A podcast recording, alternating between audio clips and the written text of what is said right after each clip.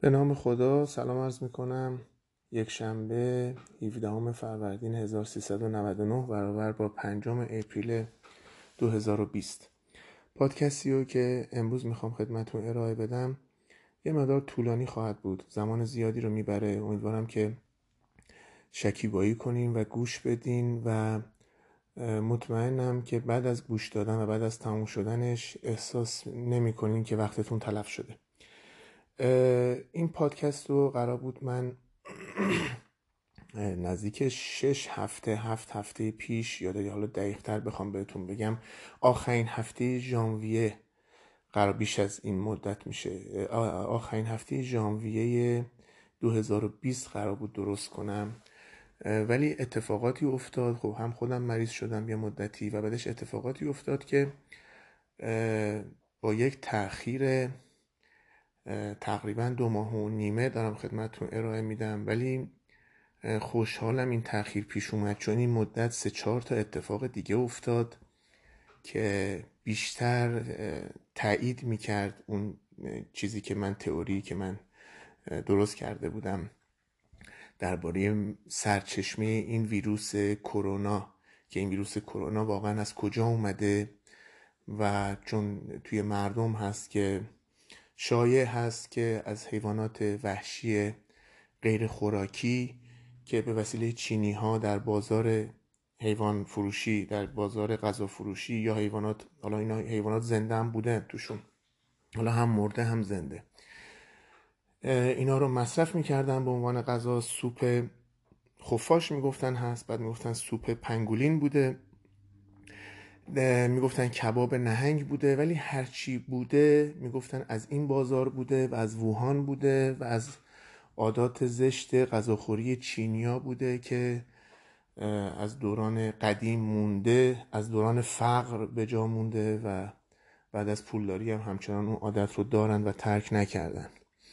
و به شدت این حیوانات رو متهم می‌کردن توهین می‌کردن بهشون. حتی مورد آزار قرار می‌دادن خیلیاشون از بین بردن. و من می‌خوام توی این آدیو خدمتون بگم که اصل ماجرا به چه صورت بوده. بسیار مستند و بسیار علمی. این آدیو دو بخش داره. یه قسمت درباره ویروس ها من صحبت می‌کنم خدمتون اطلاعات میدم. این اطلاعات حالا در گذر زمان توی 22 دو سال گذشته که من حالا هم ویروس شناسی پزشکی میخوندیم. اون دوران دانشجویی هم. بعدش که من به خاطر علاقه که داشتم روی ویروس ها research می‌کردم و بعد از اونم که درس می‌دادم ویروس شناسی رو در کالج و همزمان باز ریسرچ هم می‌کردم مخصوصا روی ویروس کرونا که یه خانواده هستن خانواده کرونا ویروس خدمتون ارائه بدم.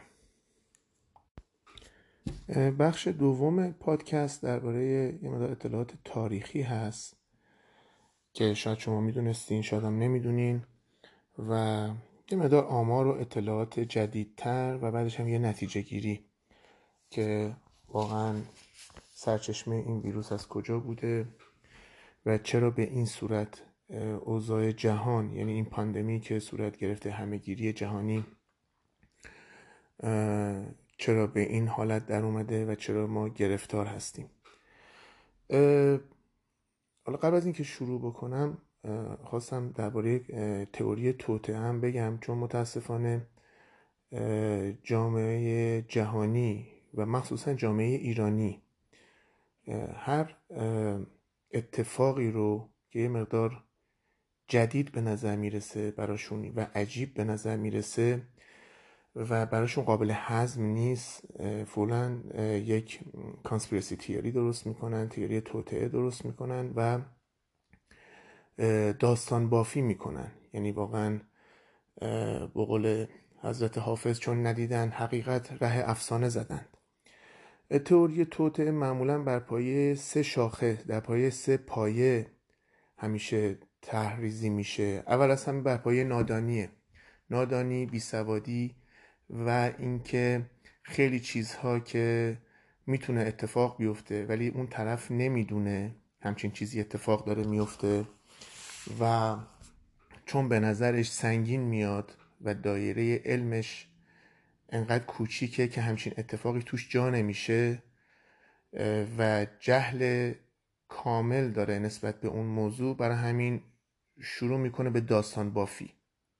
این اولین پایشه دومی تئوری توته کلا چیز ساده ایه هر چیزی رو ساده می‌بینی و میندازی گردن یک کسی و خیلی رافع مسئولیته. دیگه لازم نیست مسئولیتش رو به بگیری. یعنی اگر ما این ویروس رو گردن آمریکا بندازیم و اون کسی که میگه اینو آمریکا اینو ساخته اولا ویروس که ساختنی نیست چون ویروس بمب که نیست بسازی یه جایی پرتابش کنی. میشه ارتقا داد میشه جهشش داد.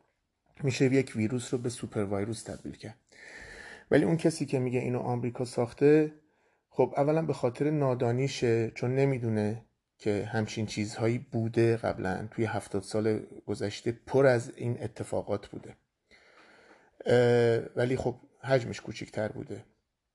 مردم اونقدر جابجا نمی شدن الان مردم این حجمی که دارن جابجا میشن نه برابر حجمیه که تو دهه 1960 جابجا می شدن و طبیعیه که این حجم جابجایی مخصوصا دو تا کشوری که زیاد از نظر عفونت و بیماری خیلی چیز مهمی نیست و عفونت ها و بیماری ها همیشه هستن. یعنی کشور چین و کشور هند. و براشون اوکیه و مشکلی ندارن و بیماری ها و انسان ها به تعادل رسیدن با همدیگه مشکلی ندارن. بیشترین جایی رو چینی ها و هندی ها دارن. و جمعیتشون هم زیاده و وسع مالیشون هم می‌رسه. قبلا نمی‌رسید. جابجا نمی‌شدن. الان می‌رسه جابجا میشن و بیشترین حجم این بیماری ها رو جابجا می‌کنن تو کره زمین. و حالا از موضوع بنده پرت نشم اینه که ساده انگار ساده انگاری و ساده اندیشی و بایپس کردن موضوعات به وسیله سیاست مداران حالا چه از نوع ایرانی چه از نوع غیر ایرانی. حالا ما فعلا گرفتار نوع ایرانیش هستیم. خب میشه راحت انداخت کردن آمریکا و خب موضوع رو چیز کرد. ولی وقتی از همون آقای سیاست مدار سوال کنیم که اگر آمریکا ساخته پس چطور خودش گرفتار شده به این صورت؟ و اگر ازش بپرسیم چطور غیر از ایران 181 کشور دیگه یا 180 کشور دیگه هم درگیر هستن خب مسلما به غیر عاقلانه بودن این صحبت پی برده میشه و اصلا لازم نیست بحثی صورت بگیره. البته سوال بعدی اینه که اگر شما می‌دونستین همچین ویروس خطرناکی هست و آمریکا ساخته پس چرا شما می‌رفتین و وارد می‌کردین؟ می‌رفتین با طلاب چینی با جهانگردان چینی با چینی هایی که از چین می آوردین و بعدش هیچ هواپیما هیچ هواپیمایی هیچ خط هوایی حاضر نبود چینی ها رو ببره سر جاشون بذاره ما چینی کشی می کردیم تمام چینی ها رو از ترکیه از عربستان از پاکستان از تاجیکستان جمع می کردیم ایران و از ایران ایران شده بود هاب چینی ها شده بود هاب چینی کشی و چینی ها رو می بردیم به کشورشون. و وقتی ازشون میپرسیدیم چرا این کار رو برای پنج هفته انجام می‌دادین خب مسلما اون ادعای پوچشون معلوم میشه. سومین چیز سومین پایه. کلا تئوری توته چیز هیجان انگیزیه جالبه. یعنی آدم وقتی که درباره تئوری توته درباره هر چیزی از اون کرش اقتصادی سال 2008 در آمریکا یا گم شدن هواپیمای مالزیایی هواپیمای تریپل 7 یا داستان 11 سپتامبر یا هر اتفاقی صحبت می‌کنه و مسئولیتش رو میندازه گردن خود اون کشوری که درگیر موضوع هست خب خود به خود موضوع جالبه و مخصوصا برای آدم هایی که عرض کردم سواد کمی دارن و ساده اندیش هستن که اون دوتا پایه رو دارن خود به خود تئوری توته جا میفته و جای خودش هم باز می‌کنه. مخصوصا توی یک کشوری مثل ایران که از نظر سواد عمومی جز کشورهای خیلی خیلی پایین کره زمین هست. متاسفانه. حالا قبل از شروع بحث اصلی لازم می‌دونم درباره یک کتابی که آقای دین کونس نوشته در سال 1981 که فکر می‌کنم Edge of Darkness بود. حالا الان دقیق اسمش یادم نمیاد. در هر صورت توی ایرانیا خیلی محبوب شده چون میگن این از آینده خبر میده. ویروس ووهان 400 رو نمی‌دونم معرفی کرده که روز 31 دسامبر میاد و سال 2020 همه دنیا رو می‌گیره چین رو می‌گیره. ببینید از این کتاب ها که بر پایه تخیلات هست و یه مقدار هذیان گاهی وقتا توی تاریخچه ادبیات البته اینا جز ادبیات که حساب نمیشه و جز تاریخچه fiction ها و novel ها همیشه بودن. کتابایی که از آینده میگن کتابایی که مثلا میگن سال 2012 جیزس حضرت مسیح بر میگرده و این متاسفانه خب ایشون بر نگشتن خب کسی کاری نداره با نویسنده. ولی اگر جیزس برمیگشت خب مسلما اون در حد همون آدم در حد پیامبر و در حد مسیح مقامش می‌رفت بالا. از این کتابا پر از این پیشگویی ها و پیشبینی ها پر هیچ جنبه علمی هم نداره. یا اتفاق میفتن یا اتفاق نمیفتن و اگر اتفاق بیفتن که خیلی طرف حال می‌کنه و اگر اتفاق هم نیفته کسی باش کاری نداره. و اگر توی ادبیات دیویس سال گذشته نگاه بکنین میگم اینا که جز ادبیات حساب نمیشن. ولی میشه از این نوع کتاب ها زیاد دید. البته خب اون ویروس ووهان 400 هم ادیت شده است چون قبلا اسمش راشا 400 بوده. به مناسبت این بیماری به ووهان عوضش کردن. این خودش نشون میده که چقدر پشتش تقلب و سرکیسه کردن خواننده و شنونده هستش. بخش اول صحبت هم شروع می‌کنم خدمتون. یه اطلاعات کلی درباره ویروس ها که ویروس ها چی هستن؟ از نظر ساختمان از نظر رفتارشناسی چه کارهایی انجام میدن؟ میزباناشون کی هستن؟ میزبان واسطهشون کیه؟ کیان چه چیزایی ناقل می‌تونن باشن؟ یه مقدار چیزای کلی هست. خدمتون عرض می‌کنم و امیدوارم که گوش کنین و به درتون بخوره. اول از همه که ویروس ها سلول نیستن. تنها موجودات زنده هستند که بیماریزا هستند چه بیماریزاهای بیماری های انسانی چه بیماری های حیوانی چه بیماری های گیاهی. ولی ساختمان سلولی ندارند و پارتیکل هستند ذره هستند ویروس لغتش اصلا به معنی سم به معنی پویزن در زمان یونانی قدیم لاتین قدیم استفاده می شده و خب ویروس شناسی هم علم جدیدیه به واسطه اینکه اینا در میکروسکوپ دیده نمی شدند و میکروسکوپ الکترونی لازم بود که با الکترون کار می‌کنه با حرکت الکترون اون magnify میشه تصویر اینها. و این میکروسکوپ ها هم نزدیک 80 ساله 75 ساله اختراع شدن و قبل از این نبودند. برای همین هم خب ویروس شناسی کلا علم جدیدیه و بیماری هاشم بیماری های جدیدیه غیر از ساختمانشون که سلول نیستن این باعث میشه این ویژگیش باعث میشه که اینا از نظر وزن خیلی سبکن. و دوم اینکه به خاطر سبک بودنشون خیلی راحت جابجا جا میشن و می‌تونن از شخصی به شخص دیگه یا از یک حیوانی به یک انسانی به راحتی پس بشن عبور کنن و طرف رو مبتلا کنن و به خاطر همین سالهای اخیر حالا منظورم سالهای اخیر دهه های اخیر هست بعد از جنگ جهانی دوم و چه اون بیماری 1918 آنفولانزای اسپانیایی که بعد از جنگ جهانی اول اتفاق افتاد.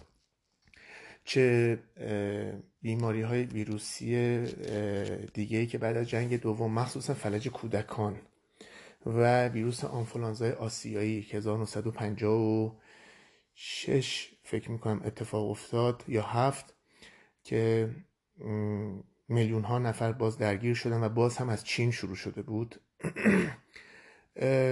همیشه بیماری های ویروسی حرف اول رو می‌زدن توی دنیای امروز ما. حالا چه بعدش ویروس HIV بهش اضافه شد بعد ویروس البته هپاتیت A و B شناخته شده بود. قبل از HIV بعدش هپاتیت C و D و E هم خب بعدا توی دهه 80 و 90 اضافه شدن. منظورم اینه که بیشتر مشکلات بهداشتی خطرناک هفتاد سال اخیر هشتاد سال اخیر بیماری های ویروسی بودند.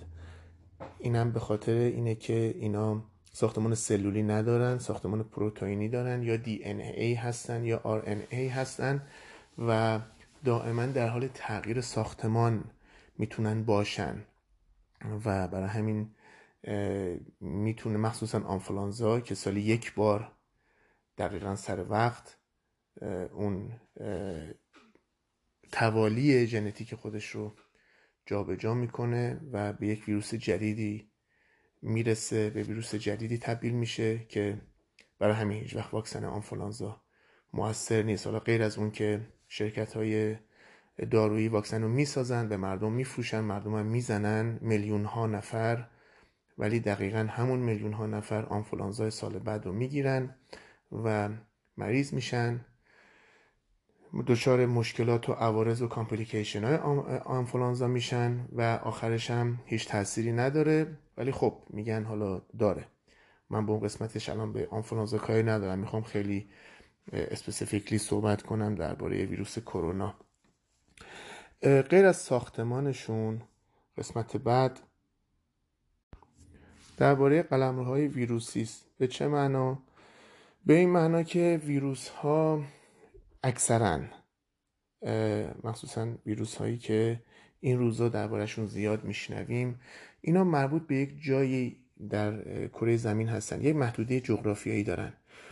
مثل ویروس ابولا که مال منطقه ابولای کنگو هست جمهوری دموکراتیک کنگو در مرکز آفریقا یا ویروس وست نایل که مربوط منطقه نیل غربی هست در سودان و ویروس ای ای ای که حتما اسمشو نشیدین چون ویروس نایابیه ولی بیماری که درست می‌کنه تقریبا 100 درصد مرگ درست می‌کنه در حیوان و انسان که Eastern equine encephalitis هست یعنی عفونت و التهاب مغزی ناشی از اسب ها که در East Coast آمریکا اتفاق میفته یعنی در از این بیماری حالا بذارین همه رو با هم دیگه خدمتون بگم. ایبولا معمولا اینها یک منابع حیوانی دارن.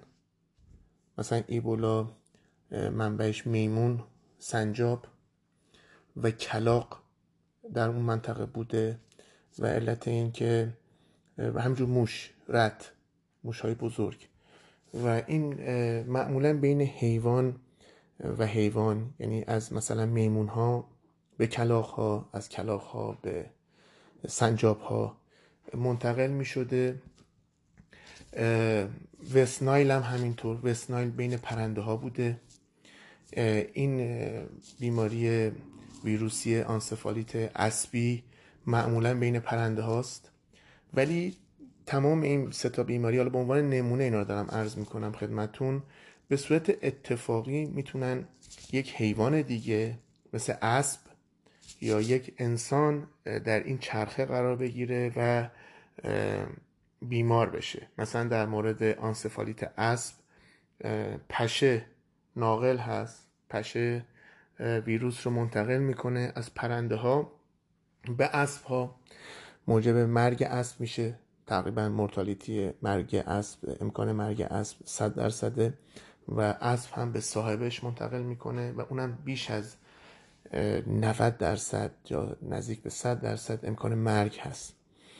یا وسنایل به همین صورت بین پرنده هاست. به صورت اتفاقی انسان هم در سر نیش پشه قرار می‌گیره در این چرخه.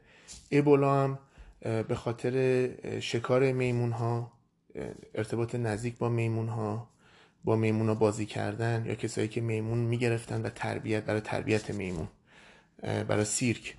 یا اینکه یه مدتی به خاطر جنگ سال 1300 ببخشید 1999 1998 که جنگ کنگو خیلی بالا گرفته بود و غذا خیلی کم بود و جمعیت خیلی بزرگی گشنه بودند. اینا شروع کردن به خوردن خفاش ها میمون ها و مخصوصا رت ها موش ها و خب به صورت یک دفعه ده ها هزار نفر در کنگو ویروس ابولا گرفتن که مرگ خیلی خیلی بالایی هم داره نزدیک به 80 درصد مورتالیتی ریتش هست.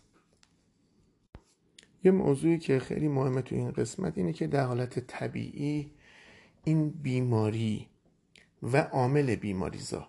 یعنی بیماری ابولا عامل بیماری که ویروس هست منبع بیماری یا رزرور بیماری که میمون هست یا خفاش هست در طبیعت هستن.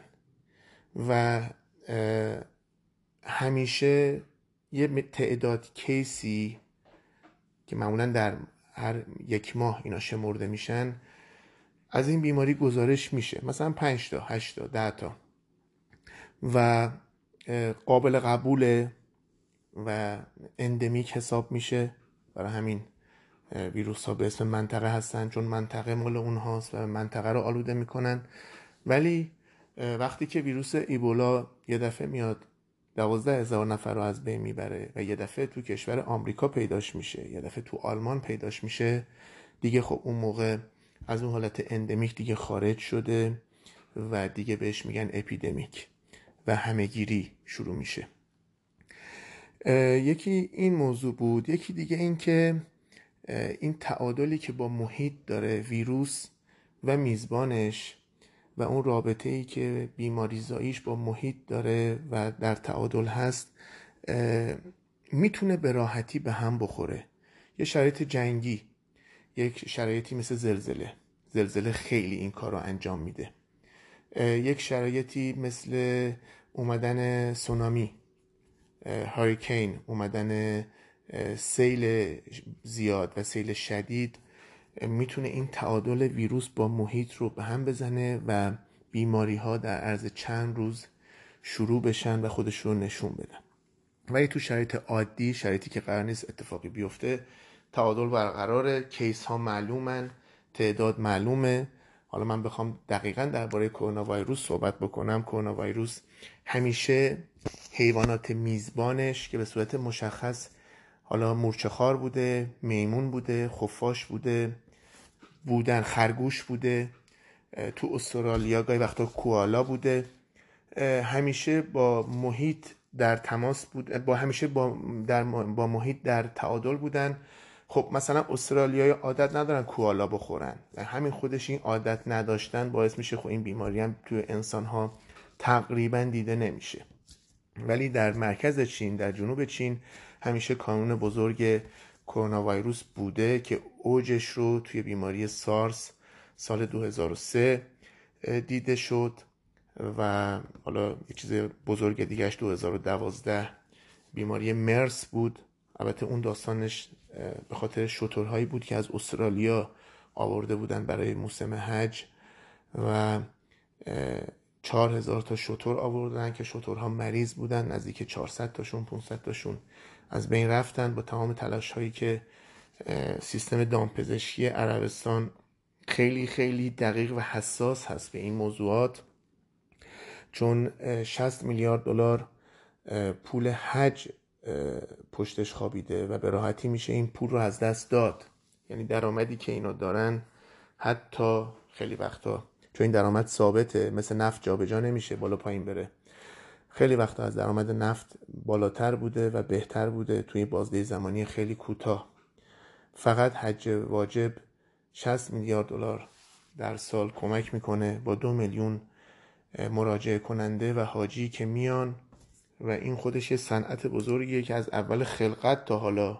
خیلی فکر می‌کنن داستان حج مال اسلامه.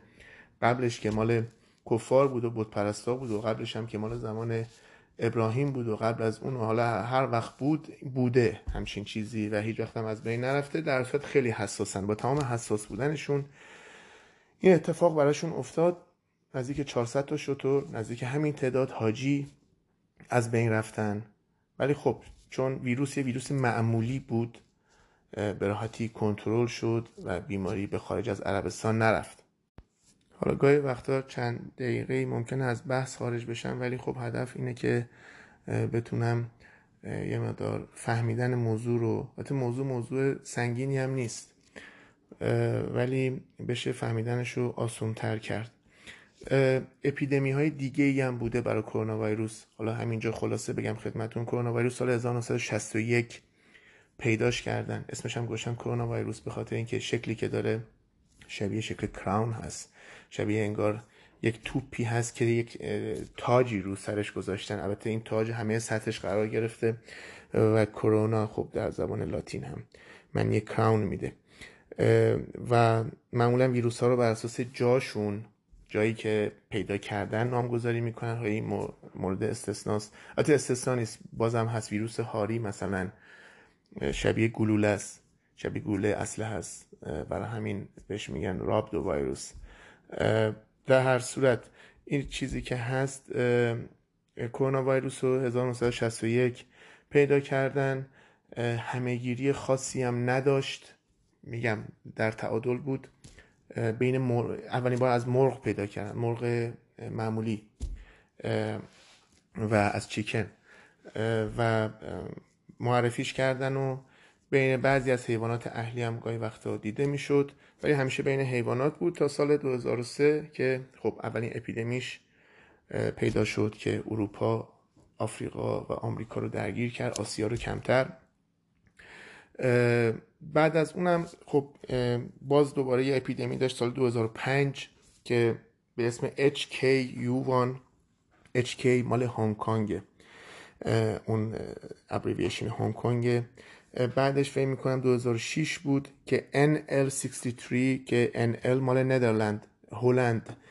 این هم به خاطر کسایی بودن که به همون منطقه ووهان مرکز و جنوب چین سفر کرده بودن. وقتی برگشته بودن بیماری شروع شده بود با تب سرفه درد بدن درد مفاصل مثل بقیه بیماری های ویروسی. تقریبا تمام بیماری های ویروسی از هپاتیت ها گرفته تا بیماری های تنفسی بیماری های گوارشی بیماری های جنسی ویروسی همشون با این علائم شروع میشن. و اینم از چیزهای عجیبشونه که هیچ ساین و سیمتوم های اختصاصی ندارن. همشون یه جور نشون میدن خودشونو. غیر از این چندتا و بعدش هم که مرس اتفاق افتاد که خیلی بزرگ بود 2012 ولی خیلی local بود محلی بود و بعدش هم که الان در خدمت کرونا ویروس هستیم که اسم جدید شده سارس کووید 2 یعنی سارسی که کووید کرونا ویروسی که شبیه سارس و تایپ دو هست. به خاطر اینکه خیلی شبیه سارس بوده نامگذاری کردن و در تمام اینها می‌خواستم بگم که در تمام این سالها پنجاه سال تقریبا 48 سال 48 سال این نه بیشتر میشه دیگه 61 تا 2021 تو تمام این تقریبا 59 سال. این ویروس بوده. اون بازار حیوان فروشان هم بوده. کسایی که خرید می‌کردن اونا هم بودن و کسایی که این غذاها رو هم میخوردن بودن. یعنی همه چیز تنظیم بوده. ویروس بوده میزبان ویروس بوده. اونی که ویروس و میزبانش رو می‌خوره بوده و هیچ وقت اپیدمی صورت نگرفته. مگر غیر از اون حالت سال 2003 و اگرم صورت گرفته چیزی بوده که انتظار داشتیم از ویروس و کاملا قابل انتظار بوده و کاملا طبیعی بوده. یه قسمت بعدی رو خدمتتون عرض بکنم که درباره بیماریزایی ویروس هست و یه مقدار اپیدمیولوژی داره یه دو تا مثال هم داره و سعی می‌کنم دیگه اینو این بخش رو تموم کنم. موضوع سوم تو مربوط به قسمت اول یه اصطلاحی هست به اسم اتک ریت یا حجم حمله مثلا فارسیش. حتی حجم حمله خودش عربیه ولی بالاخره چون من واقعا نمی‌دونم فارسی این چی میشه چون هیچ استفاده نشده. همیشه اتک ریت استفاده میشه.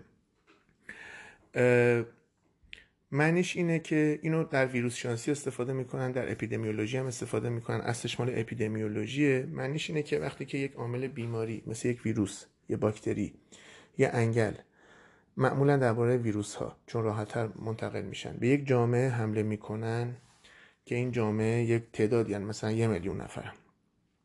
ما چقدر باید آماده باشیم برای تعداد بیماران و تعداد مرگ؟ یعنی یک حالت استیمیت کردن و تخمین زدنه. به عنوان مثال هر سال مثل همین سال 2019 سال گذشته نزدیک 45 میلیون نفر تو آمریکا بیماری آنفولانزا می‌گیرن. این آنفولانزا معمولا توی دو سه هفته است دو هفته است سه هفته است و معمولا 18 هزار نفر 15 تا 18 هزار نفر فوت می‌کنن. خب ما کاملا با اون اتک ریتی که توی ذهن هست و اداره CDC یا وزارت بهداشت یا هر کسی که در این زمینه داره کار می‌کنه می‌دونه که این عدد باید انقدر باشه. و برای یه نوع آمادگی هست برای سال بعد که اگر سال بعد مثلا دوباره این ویروس اومد ولی این دفعه جای 45 میلیون نفر 300 میلیون نفر رو درگیر کرد خب مسلما معلوم میشه این ویروس دیگه اون آنفولانزا نیست. و این از نظر رفتاری و پاتوژنیسیتی و بیماریزایی دیگه اون ویروس نیست و این ویروس ممکنه در ظاهر آنفولانزا باشه ممکنه نمونه هم ازش بگیریم زیر میکروسکوپ الکترونی هم نگاه بکنیم. شبیه آنفولانزاست. ولی از نظر رفتاری دیگه اون ویروس نیست. این اتک ریک توی جامعه یعنی ویروس میاد یه در مبتلا می‌کنه. دائما مبتلایان زیادتر میشن. دائما به صورت خیلی تصاعدی زیادتر میشه و بعد از یه مدتی که این تایم معمولا دو هفته سه هفته چهار هفته است به یک تعادل می‌رسه و بعدش حالت پایین رو و نزولی داره و بعدش هم از جامعه محو میشه ناپدید میشه میره. اگر ویروس ها می اومدند و در جامعه پخش می شدند و هیچ وقت ناپدید نمی شدند خب این خیلی طبیعیه. نسل بشر ده ها هزار سال پیش حتی میگن هشت میلیون سال ثابت شده است. الان تو اسکلت هایی که از آفریقا پیدا کردن مال 8 میلیون سال هست. ولی در هر صورت مال هر چقدر هست همون روزای اول از بین می‌رفت در اثر ویروس ها و ویروس ها وقتی حمله می‌کنن یه عده مریض میشن یه عده خیلی بزرگتر مریض نمیشن و از این عده که مریض شدن یه عده خیلی کمترشون فوت می‌کنن یه عده آسیب های دائمی دارن مثل مثلا فلج کودکان. من یادمه وقتی درس میخوندیم همیشه توی هر کلاسی تو هر مدرسه ای دو نفر سه نفر تو هر کلاس فلج بودن مشکل حرکتی داشتن از دو پا از یه پا و این همیشه بود. حالا خدا رو شکر الان از سال 97 1997 توی ایران و از سال 2000 توی دنیا اعلام شده که ریشه کن شده. یا مثلا ویروس آبله که می اومد یه تعداد کوچیکی از بین می‌رفتن چون آبله خب بیماری خیلی وحشتناکی بود. ولی خب آدمایی که سطح صورتشون و دستهاشون و بدنشون پر آبله بود زیاد بودن تو جامعه. خب خدا رو شکر الان نزدیک 50 سال کنترل شده و از سال 84 مثل این که فکر می‌کنم WHO اعلام کرد که دیگه این بیماری وجود نداره. اگر هم هست به صورت خیلی خیلی خیلی کمیابه. این بیماری زایی ویروسی و اون اتک ریتی که خدمتون گفتم یک کروی رو درست می‌کنه که این کرم عرض کردم بالا میره یه جایی اون حالت تپش رو درست می‌کنه و بعدش هم پایین میاد. و دقیقا شبیه یک زنگوله یک زنگ کلیسا یا بل بهش میگن بل کرو. معمولا بیماری های تنفسی ویروسی همچین چیزی رو درست می‌کنن. مثلا بیماری های گوارشی هم کم و بیش درست می‌کنن. ولی مثلا ایدز یا بیماری های جنسی یا بیماری هپاتیت سی یا هپاتیت دی مثلا همچین چیزی نداره و چون هیچ وقت اونایی که درگیر میشن حالت اپیدمیک نداره. برای همین معمولا درباره بیماری های تنفسی استفاده میشه. یه مثالی هم بزنم درباره اینکه ویروس چجوری منتقل میشه. شما تصور کنین یک ink pad دارین یک پد استامپ دارین و برای fingerprint اثر انگشت. انگشتتون رو توش می‌زنین و یک بار روی کاغذ فشار بدین. خب اولین اثر انگشت خیلی bold و پررنگه. کاملا دیده میشه. تمام شیارهای انگشت سر انگشت دیده میشه. اگر همین انگشت رو دوباره رو کاغذ فشار بدین یه مقدار کم تره ولی هنوز دیده میشه. بار سوم این کار رو انجام بدین ممکنه دیگه خیلی دیده نشه ولی هنوز دیده میشه. ولی دیگه ممکنه دیگه نتونیم بگیم این اثر انگشت شما هست یا نه. حالا اینو سه بار دیگه تکرار می‌کنیم. یعنی بار چهارم پنجم ششم می‌بینیم تقریبا از بار هفتم دیگه هیچ رنگی رو روی کاغذ هیچ اینکی رو روی کاغذ نشون نمیده. اثر ویروسی به همین صورت هست. ویروس ها وقتی تو اولین حمله مثلا هزار نفر رو درگیر می‌کنن اگر این هزار نفر برن هر کدوم سه نفر چهار نفر رو درگیر بکنن اینجوری نیست که همینجوری ادامه داشته باشه مثل این حالتی که تو ویروس کرونا داریم می‌بینیم. ویروس کرونا دو روز پیش یک میلیون نفر اعلام شد آمار رسمی که من اعتقادی به آمار رسمی ندارم. آمار رسمی هیچ جا مخصوصا آمار رسمی که از طرف دولت های غیر دموکراتیک گزارش میشه مثل چین مثل ایران. ولی حالا با همین آمار رسمی تا دو روز پیش یک میلیون نفر شیش روز قبل از دو روز پیش. 500 هزار نفر. چهار روز قبل از اون 500 هزار نفر. 400 هزار نفر. هفت روز قبلش 300 هزار نفر و تقریبا دو هفته قبلش 200 هزار نفر و چهار هفته قبلش 100 هزار نفر.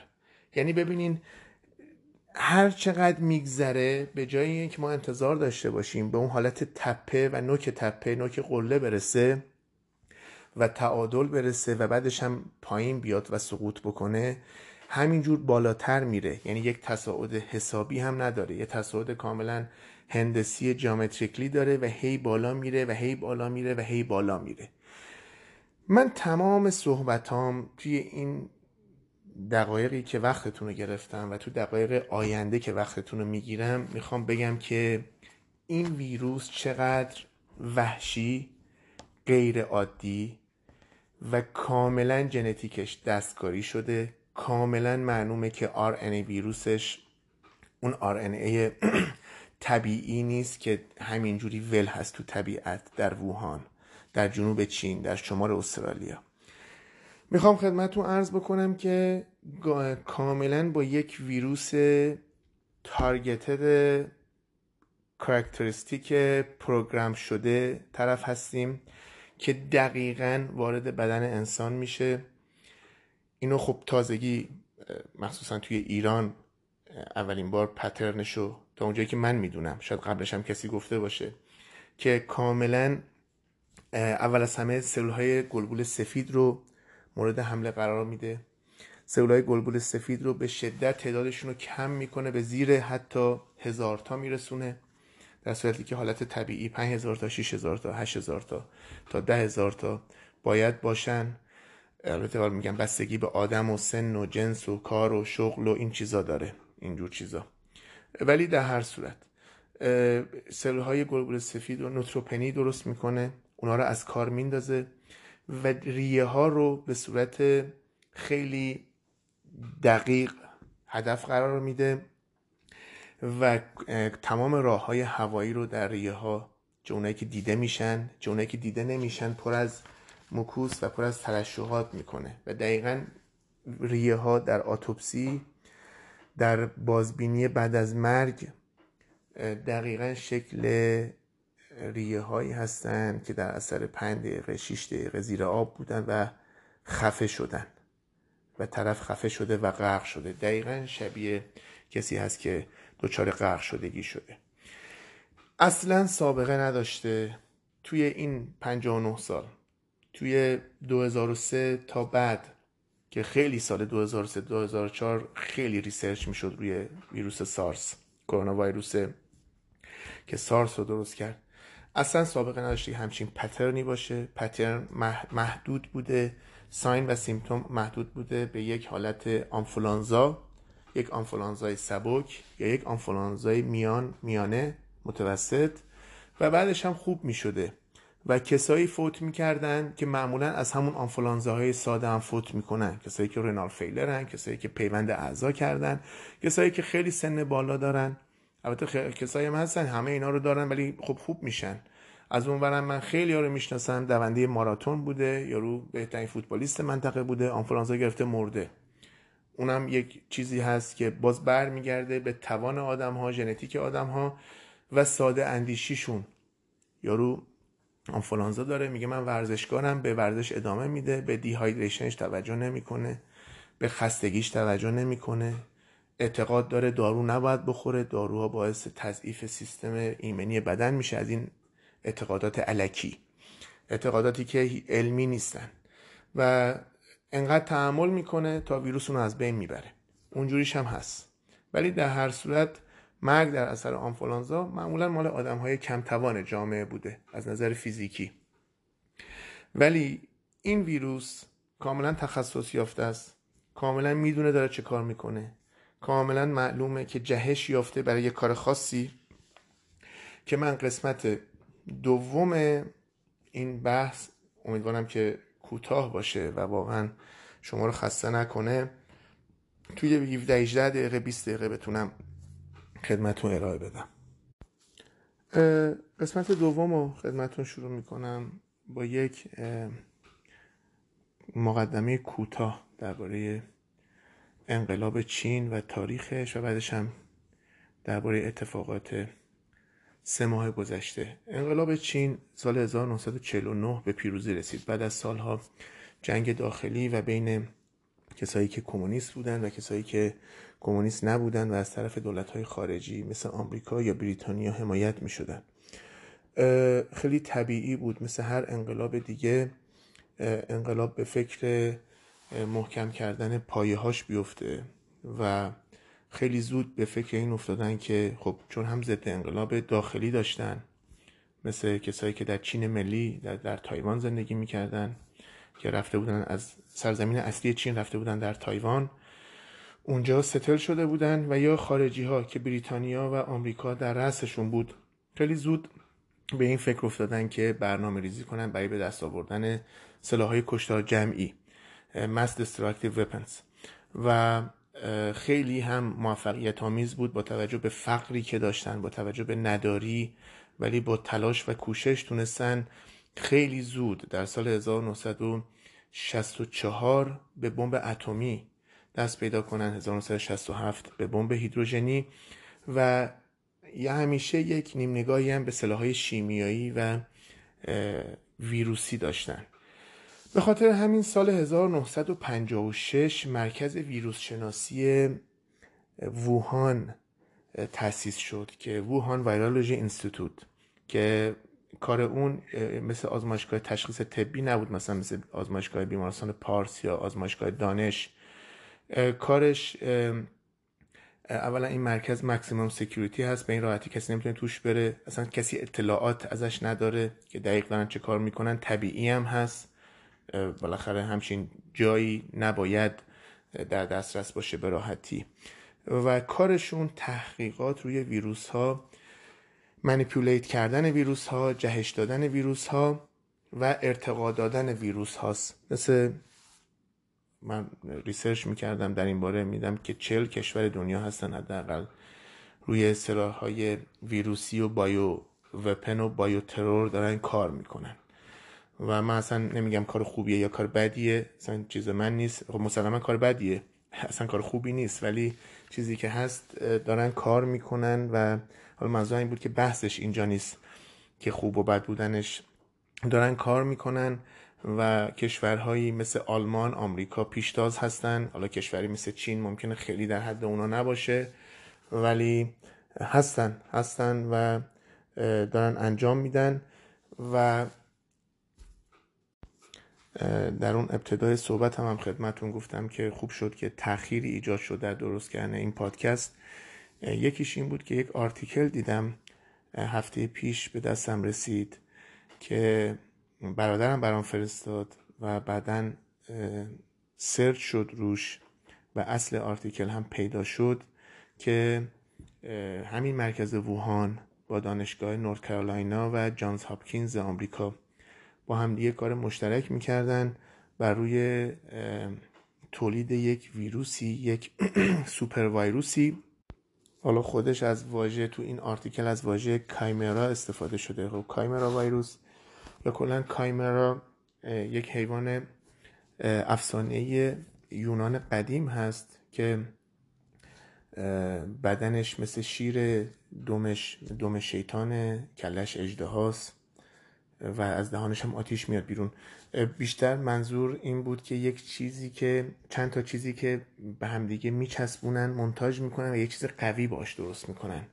توی ایمونولوژی توی مایکروبیولوژی و توی ویروس شناسی از این لغت استفاده میشه برای یه ویروسی که جدید شبیه ویروس گذشتگان و خانوادهش هست ولی تواناییهاش شبیه اون نیست. و اینو تو این آرتیکل کاملا اشاره شده که اینا تونستن کرونا ویروس خفاش رو با موش رو قاطی کنن و یک کرونا ویروس جدید به دست بیارن. این اتفاق سال 2015 اتفاق افتاده انجام شده. حالا چی شده که براش آرتیکل دادن بیرون پیپر دادن بیرون و چی شده که آمریکا همکاری کرده ایناشون من نمی‌دونم ولی فقط می‌خواستم بگم که این یه دونه از اون اتفاقایی بود که در اثر تاخیر تو این مدت افتاد و کمک کرد به این تئوری من که اینجا بتونم خدمت شما ارائه بدم که این هم خودش یه نشونی دیگه ای بود که از غیب رسید برا من چون اطلاعی نداشتم از این paper. این آزمایشگاه های ویروسی حالا چه اونایی که security بالا دارن چه اونایی که ندارن. یعنی کارشون فقط تحقیقات برای پیدا کردن واکسنه. یا کارشون داروسازیه. خیلی وقتها در این هفتاد سال گذشته از اینجور اتفاقات افتاده که توی یک کارخونه داروسازی کارخونه واکسن سازی یا یک انسیتو تحقیقات برای مثلا فلج کودکان خب 1952 یک همهگیری فلج کودکان در شرق آمریکا اتفاق افتاد که توی فقط چهار هفته و هفت هزار نفر فلج کودکان گرفتن و نزدیک سیزده هزار نفرشون فوت کردن و بقیهشون هم هر کدوم با درجاتی از ناتوانی و فلج ازولات زنده موندن. بچه ها معمولا هم خب زیر 15 سال هستن.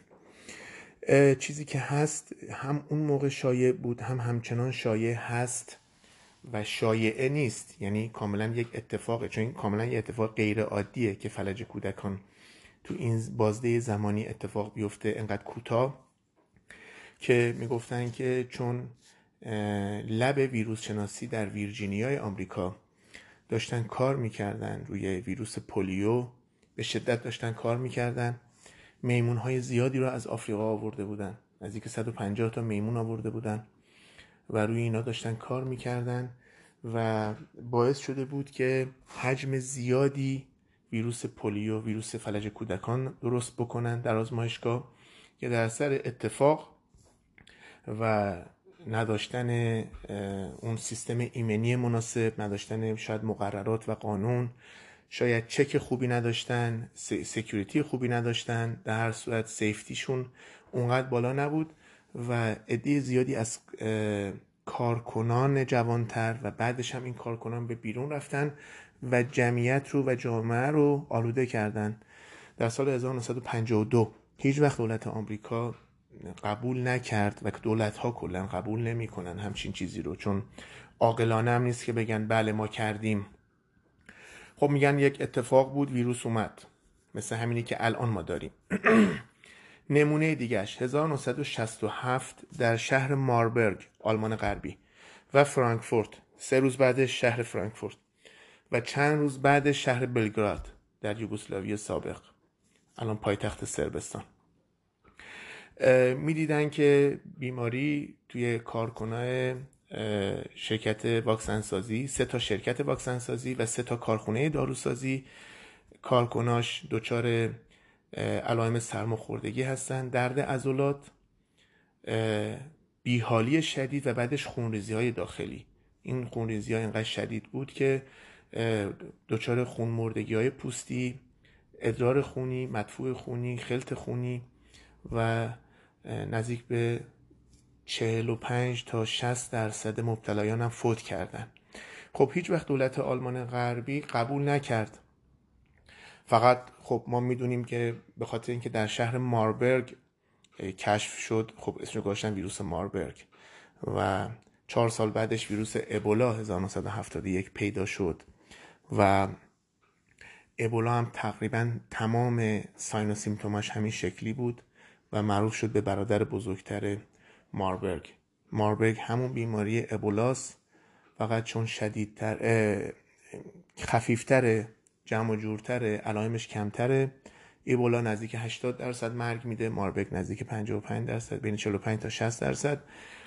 و از این اتفاقات ویروسی اینسیدنت ها یا اکسیدنت ها یا هر چی که اسمش هست زیاد افتاده در آینده هم خواهد افتاد.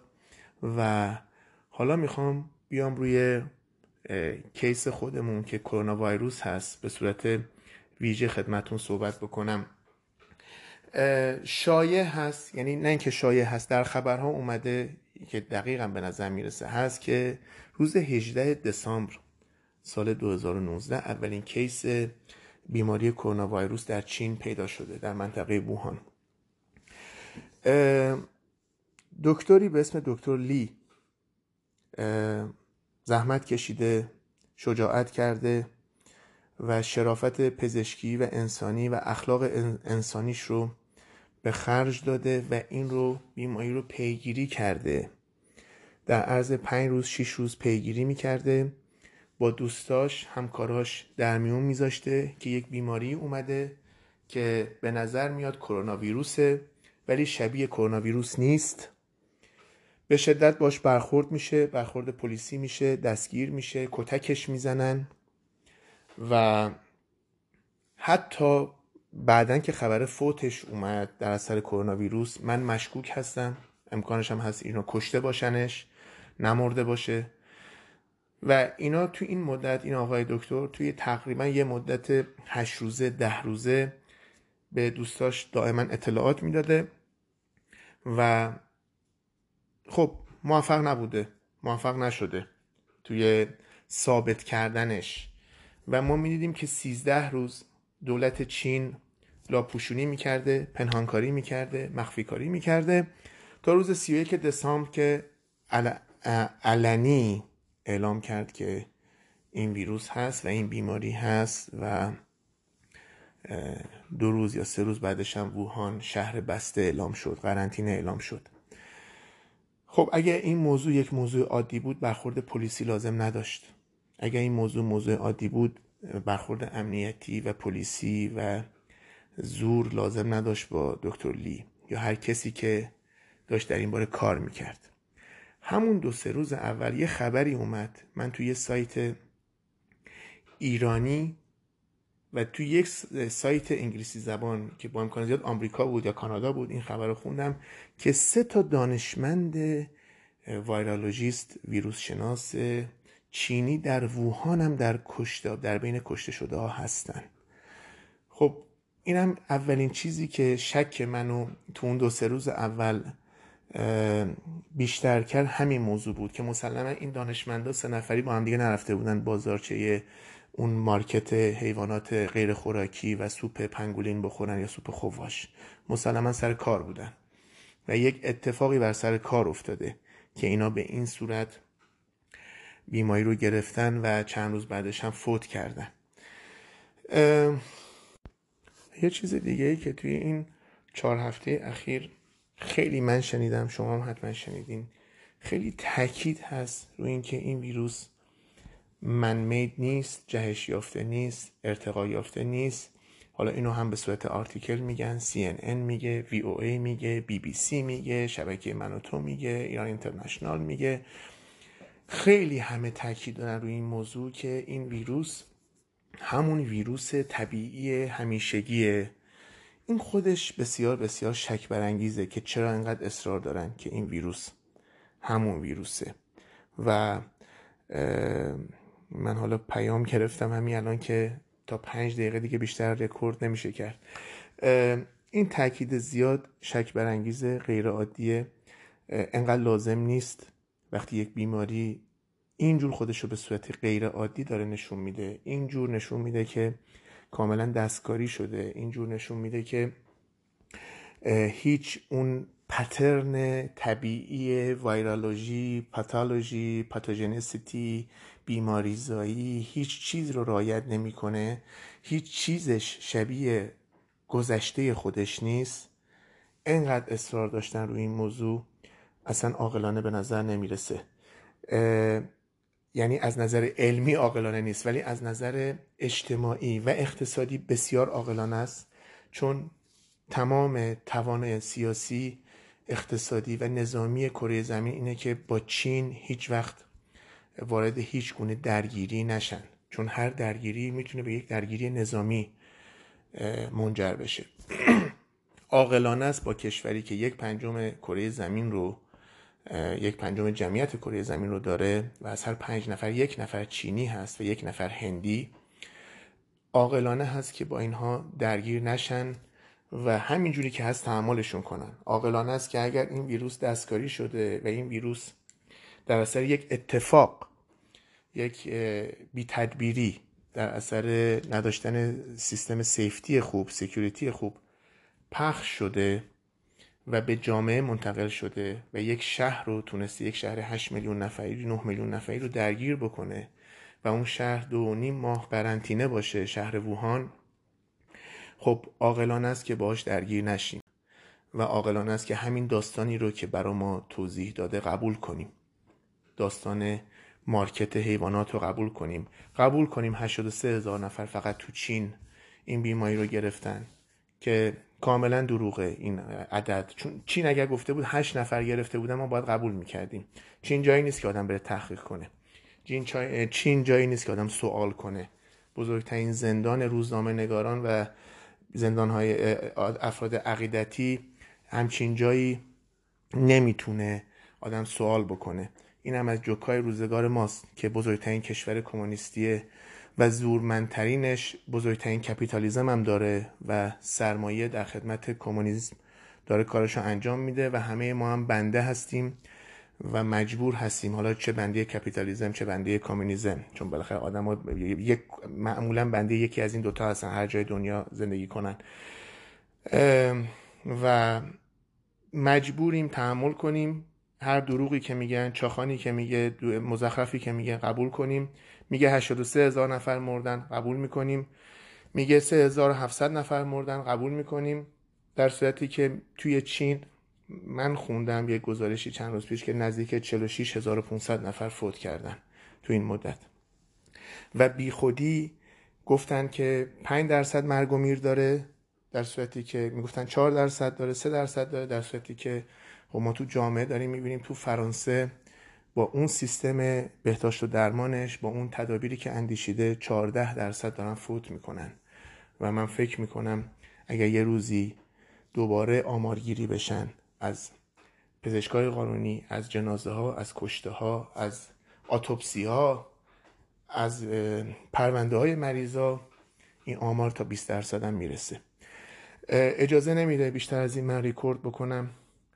و ببخشین که وقتتون رو گرفتم و این ویروس ویروسی که متاسفانه در منطقه جنوب و مرکز چین تا حالا زندگی می‌کرد ولی از این بعد در تمام کره زمین اندمیک هست و همیشه ما خواهیم شنید تا آخر عمرمون که فلانی یا فلان دوست یا فلان همسایه یا فلان دوست دوست یا خدای نکرده از نزدیکان خودمون یا خودمون در اثر این بیماری دوچار میشیم یا حتی خدای نکرده فوت می‌کنیم. ممنونم. ببخشین که انقدر وقتتون رو گرفتم و انشالله که براتون قابل استفاده باشه. این فاصله یه زلزله هم شد. ببخشید قربون شما خدا نگهدار.